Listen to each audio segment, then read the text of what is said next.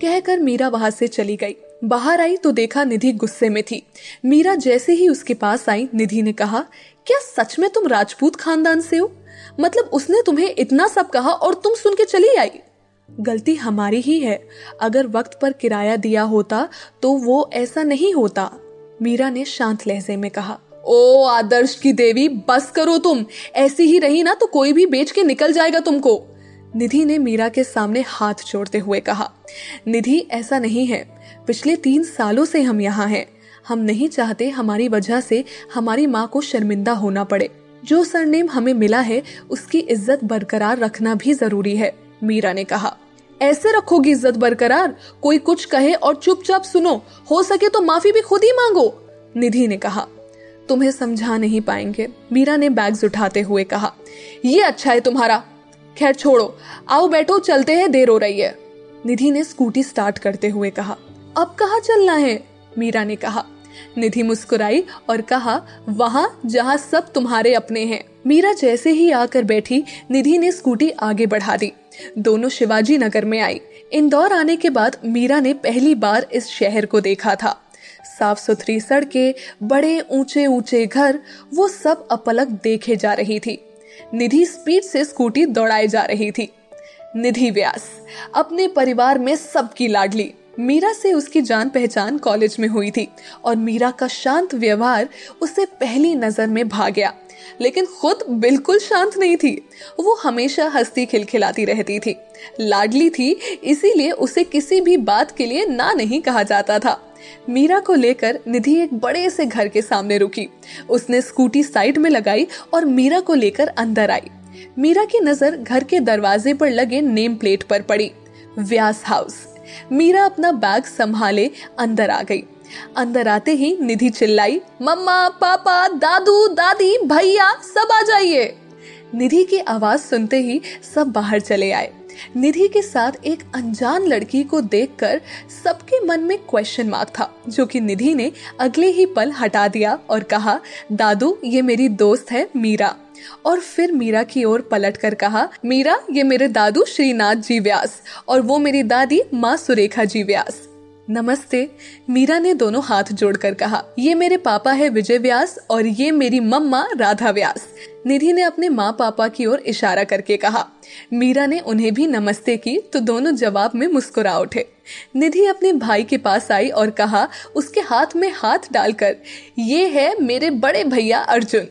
Hello, Arjun ने मुस्कुरा कर कहा तो मीरा ने भी जवाब में नमस्ते कहा। सबसे परिचय करवाने के बाद निधि वापस मीरा के पास आई और कहा यह है मेरी स्वीट सी फैमिली उसे कुछ याद आया तो उसने इधर उधर देखते हुए कहा, अक्षत भैया कहाँ है? अक्षत बाहर गया हुआ है। राधा ने मीरा के सामने आकर कहा उन्होंने बड़े गौर से मीरा को देखा बड़ी बड़ी काजल से सनी आँखें, सुर्ख गुलाबी होठ, सुराही सी पतली गर्दन, गोरा रंग, लंबे घने बाल जिन्हें सलीके से गुथा हुआ था और उनसे छान कर आती एक बालों की लठ जो बार बार मीरा के गाल को चूम रही थी राधा को अपनी ओर देखता पाकर मीरा ने कहा, आप हमें ऐसे क्यों देख रही हैं? राधा अपनी चेतना से लौटी और अपनी उंगली से आँख के किनारे से काजल निकाला और मीरा के कान के पीछे लगाकर कहा, बड़ी प्यारी हो, किसी की नज़र ना लगे। मीरा मुस्कुरा दी। घर में आने के बाद शायद पहली बार मुस्कुराई वो। राधा ने उसका हाथ पकड़ा और उसे सबके बीच ले आई। सभी हॉल में रखे सोफों पर बैठ गए। निधि ने एक सांस में सारी बात कह डाली और फिर दादू के सामने आकर मासूमियत से कहा, मैंने ठीक किया ना दादाजी? हाँ बेटा जी, बिल्कुल सही किया। ऐसे वक्त में दोस्त ही दोस्त के काम आता है। दादू ने प्यार से निधि के गाल को छू कर कहा। तो फिर मीरा यहाँ रह सकती है ना? निधि ने कहा। जब तक वो चाहे, वो यहाँ रह सकती है। दादू ने कहा और फिर मीरा की ओर देखकर कहा, मीरा? जी? मीरा ने धीरे से कहा। दादू मुस्कुराए और कहा, इसे अपना ही घर समझो। किसी भी चीज़ की ज़रूरत हो तो बेझिझक मांग लेना। जी, शुक्रिया। मीरा ने हाथ जोड़कर कहा, पापा, मैं चलता हूँ। ऑफ़िस में मीटिंग है। अर्जुन ने उठते हुए कहा हाँ ठीक है, मैं और पिताजी आते हैं बाद में।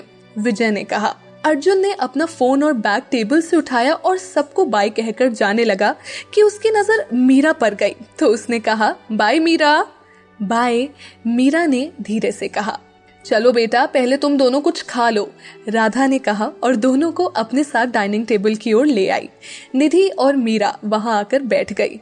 राधा ने दोनों के लिए खाना परोसा। दादी माँ उठकर बाहर टहलने निकल गई।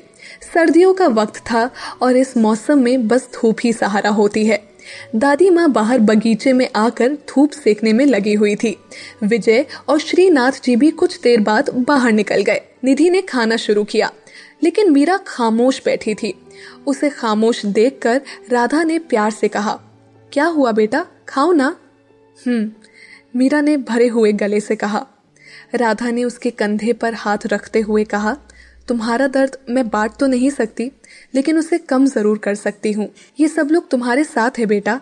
मीरा ने नम आँखों से राधा की ओर देखा तो राधा ने प्यार से उसके चेहरे को अपने हाथों में लेकर कहा इतनी प्यारी बच्ची, उदास, बिल्कुल अच्छी नहीं लगती। अब खाना खाओ, ठंडा हो रहा है। तब तक मैं तुम्हारे रहने का बंदोबस्त कर देती हूँ। राधा वहाँ से चली गई। मीरा को सब बहुत अच्छे लगे, लेकिन सबसे ज़्यादा अच्छी राधा लगी। उसमें वो अपनी माँ की छवि को देख पा रही थी।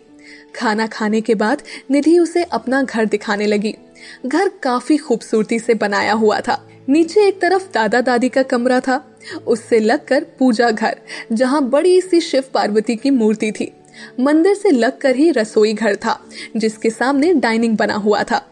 विजय और राधा का कमरा सीढ़ियों के बिल्कुल पास से लगकर था और एक था ऑफ़िस रूम, जहाँ बैठकर काम की बातें की जाती थी। घर के पीछे की तरफ़ बगीचा था, जिसमें हरी घास फैली हुई थी और एक कतार में गमलों में पौधे लगे हुए थे। ये सब दिखाकर निधि मीरा को ऊपर लेकर आई, जहाँ तीन कमरे और एक बड़ा सा हॉल बना हुआ था, जहाँ दो कमरे साथ थे और तीसरा इनसे अलग, बिल्कुल सामने हॉल से मिलाकर बनाया हुआ था। इनमें से एक कमरा अर्जुन का था और एक निधि का। सामने जो कमरा था, उसके बारे में निधि ने मीरा से कुछ नहीं कहा। मीरा ने भी नहीं पूछा।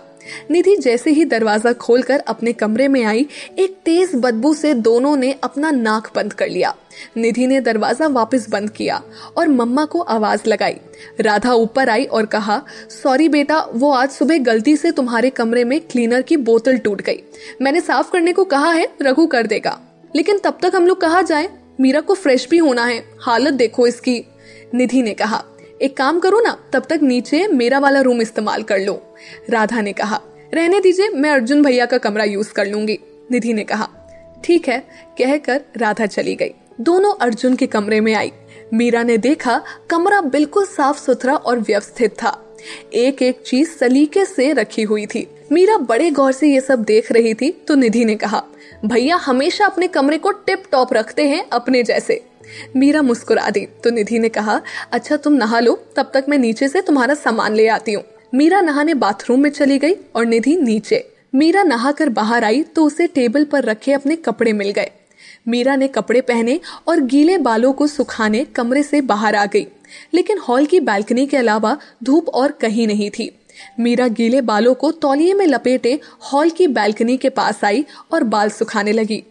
तभी उसकी नज़र हॉल से जुड़े उस कमरे के दरवाजे पर गई, जिस पर बड़े बड़े अक्षरों में लिखा था, Akshat Vyas a complicated boy ऐसी नेम प्लेट कौन रखता है? कहते हुए मीरा वहाँ से चली गई।